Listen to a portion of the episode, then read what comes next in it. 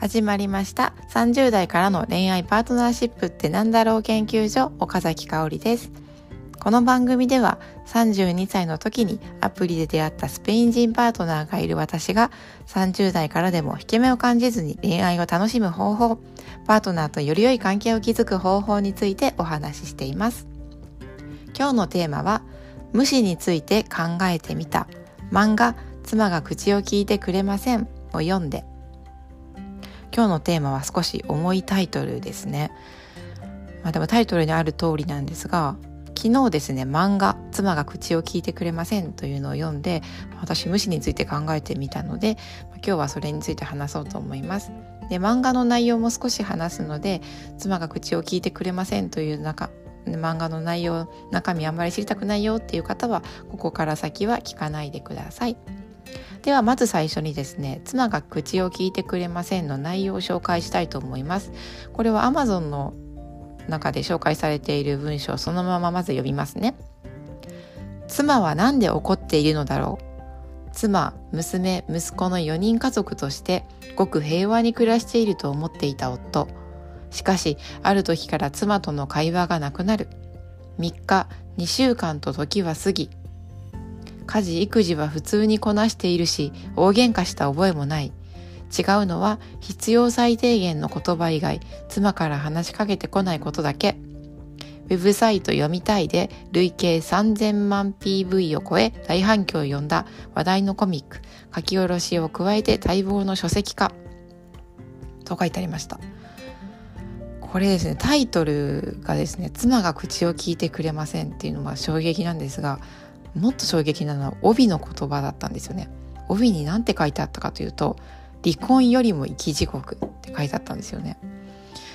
で離婚よりも生き地獄ってなぜかというとですね、まあ、5年間妻が口を聞いてくれないっていう、まあ、シチュエーションの漫画なんですよ。でこれは妻側と夫側どっちからの視点の漫画も書いてあるので両方のこう視点が含まれているのがすごくいいなと感じたんですね。で、まあ、結論としてですねじゃあまあ5年間妻が口を聞いてくれない。まあ、それ、まあ、そういうこと起きるのってまあコミュニケーション不足だよねコミュニケーション大事だねって終わらせることもできるんですけど私はそうではなくって、まあ、この妻がね5年間口を聞かなかったつまり、まあ、無視していたってことについて考えてみたいなって思ったんです。で無視っていうことしたことされたことってありますか？私はですね振り返ってみると無視されたことって、まあ、子供の時にあったなと思うんですよね。でそれは高校生の頃だったかなまあ、ある日友達に突然こう無視をされたっていう経験があります。で、まあ、それはまあ子供だった別にいじめられたとかそういうことではなくっていやなんで話聞いてくれなくなったんだろうって思った経験があるんですよね。でこれをまあ子供だったね、まあ、10代だったで片付けてしまえば、まあ、そりゃそうだったなちっちゃかったなあの頃なんか幼かったなって思ってしまえば、まあ、それはそれで終わりなのかもしれないんですけどなんかもうここからもう少し考えてみたいなと思ったんですね。で、まあ、こんな風にですね無視をしたしたことあるかなって思うとまあ、私返信をしないってことは、まあ、あるなあしないというか無視というか、まあ、忘れるんですけど、まあ、しないことってあるけどこれ受け取り方によっては無視された帰ってこないって取られるのかななんて思いましたね。でまあ、こんな風にですね、まあ、子供時代に無視されたしたっていう経験をしたことあるもしくは大人になってからもあるかもしれないんですけどでなぜじゃあそうしてしまうんだろうっていうのを考えるとその人自身の人格とか性格を性格を責めるってことも簡単なんですけどもっともっとこう背景を遡っていると私たちって子供時代に嫌なことをされたらとかイライラした時にどうしていいかっていうのをまず習ってないなっていうのが浮かんだんですよね。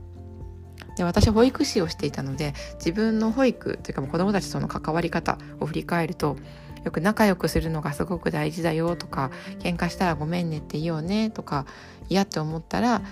嫌だったんだよって言おうねっていう感じで言ってたんですよね。でこの仲良くしましょうっていうのは本当に抽象的ですよねそして大人も仲良くしましょうって言われてもそんな全ての一つ仲良くするなんてもう無理無理と言って言い切ってしまいましたがまあ難しいですよね。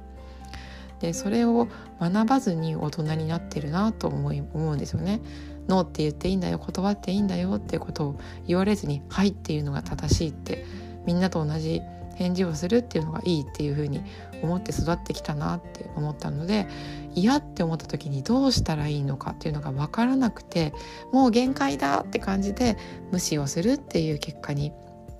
なるのかなって私が無視をされたっていう経験を振り返ってももう何かがあってで無視をされるっていう決断に至ったのかなって思ったんですよね。で無視っていう、すごく悲しされるとすごく悲しいことですけど無視と無関心って何が違うのかなっていうのを考えてみたんですよね。で無視は無関心には近いけど何て言うのかな無視っていうのは相手を意識してああの人がいるっていうのを意識してあえてすることだなと思ったんですよね。で無関心っていうのはもうどうでもいい相手がいようがいる前がどうでもいいような感情かなって思いました。でこれは有名な言葉のマザー・テレサの言葉で「愛の反対は憎しみではなく無関心である」って言葉がありますよね。これは、まあ、好きの反対は嫌いではない好きの反対は無関心であるっていうことこれ私いつ初めて知ったのかな？なんかもうかなり前だと思うんですけど好きの反対って嫌いじゃないんだって結構驚いたんですよね。学生の時に知ったのかな？なんかとにかくとにかく驚きました。で好きと嫌いがなぜこう反対の言葉ではないのかっていうと好きも嫌いも共通している言葉相手に関心があるあるっていうこと。でよく叱られているうちが花とか声をかけてもらえるうちが花って言いますけど、まあ、叱られているっていうのも一見こうマイナスに見えますけどでも言ってもらえるっていうのは関心があるからなんですよねもうどうでもいいと思われたら無関心になってしまったらもう声すらかけてもらえない叱ってすらもらえないっていうことの表れですよね。でまあ無視も無関心も、まあ、両方とっても関係性としては悲しいやっぱり辛いされると辛いししている方も必ずしも心地いいものではないのでやっぱり無視や無関心の関係にならないためにじゃあどうしたらいいのかっていうことを考えていきたいんですがこの漫画に何度も出てきたのはやっぱり言ったつもりとか伝えたつもり言わなくてもわかると思っていたっていう、まあ、そういう感情のすれ違いがよく起きていたなと思うんですよね。でこれはうんそういうことが起きないようにしたいっていうのはとっっても簡単なんですがやっぱりそれを実践するっていうのは私も日々試行錯誤しながら悩み続けていることだなと思います。で私がこんなに知ったけに話してるんですが全然できていないなと思うのはですね、まあ、先日先日でもないか結構前にパートナーと一回別れようかなって悩んだことがあってでこのラジオでも話したことあるし本人にも言ったことがあるんですよね。で結果、まあ、あの話し合いの話し合いがちゃんとできて別れないこのまま続けようってことになって今はもう別れようっていう気持ちはないんですけどその気持ちがなくなってからもパートナーは、うん、その気持ちがないって言ってもやっぱり一回もう別れようかってことを言ったので気にしていたんですよね。でやっぱり言葉ってうんなんだろうな一回伝えるともう一回相手に言うとそれがずっとこう根っこに残っているってことってありますよね。で嬉しいってことが嬉しさとして残ってることもあればこのパートナーの例みたいにやっぱりすごくこう悲しいショックだったってまた同じようなことを言われるんじゃないのかっていうふうにこう思ってしまう感情として残ることもありますよね。だからやっぱり言葉で伝えるっていうのはすごく慎重になることが大切だし言い方や伝え方言うタイミングっていうのも言葉を選ぶっていうことでもすごくすごく慎重になることも時にはすごく大事だなって思っています。で、まあ、人間関係が100%常に悩みがない全く今悩んでませんなんてことがずっと続くってことはもうないですよね。でイライラしないってこともない、うん、だから日々いろんなことで悩むんですけどでも反対に言えばイライラするから悩むから嬉しさや喜び幸せを感じることができるってことなので、うん、悩みながらもやっぱり言葉で伝えていく言ったつもり伝えたつもりではなくて言わなくても分かっているではなくて伝え続けたいなってことを改めてこの漫画を読んで考えさせる考えてもらうことができました。じゃあ今日の終わりになんですが、えー、無視について今日はちょっと考えてみました。なんかテーマが重くて私の声もちょっと重たくなってしまったかもしれないんですが、えー、いかがだったでしょうか、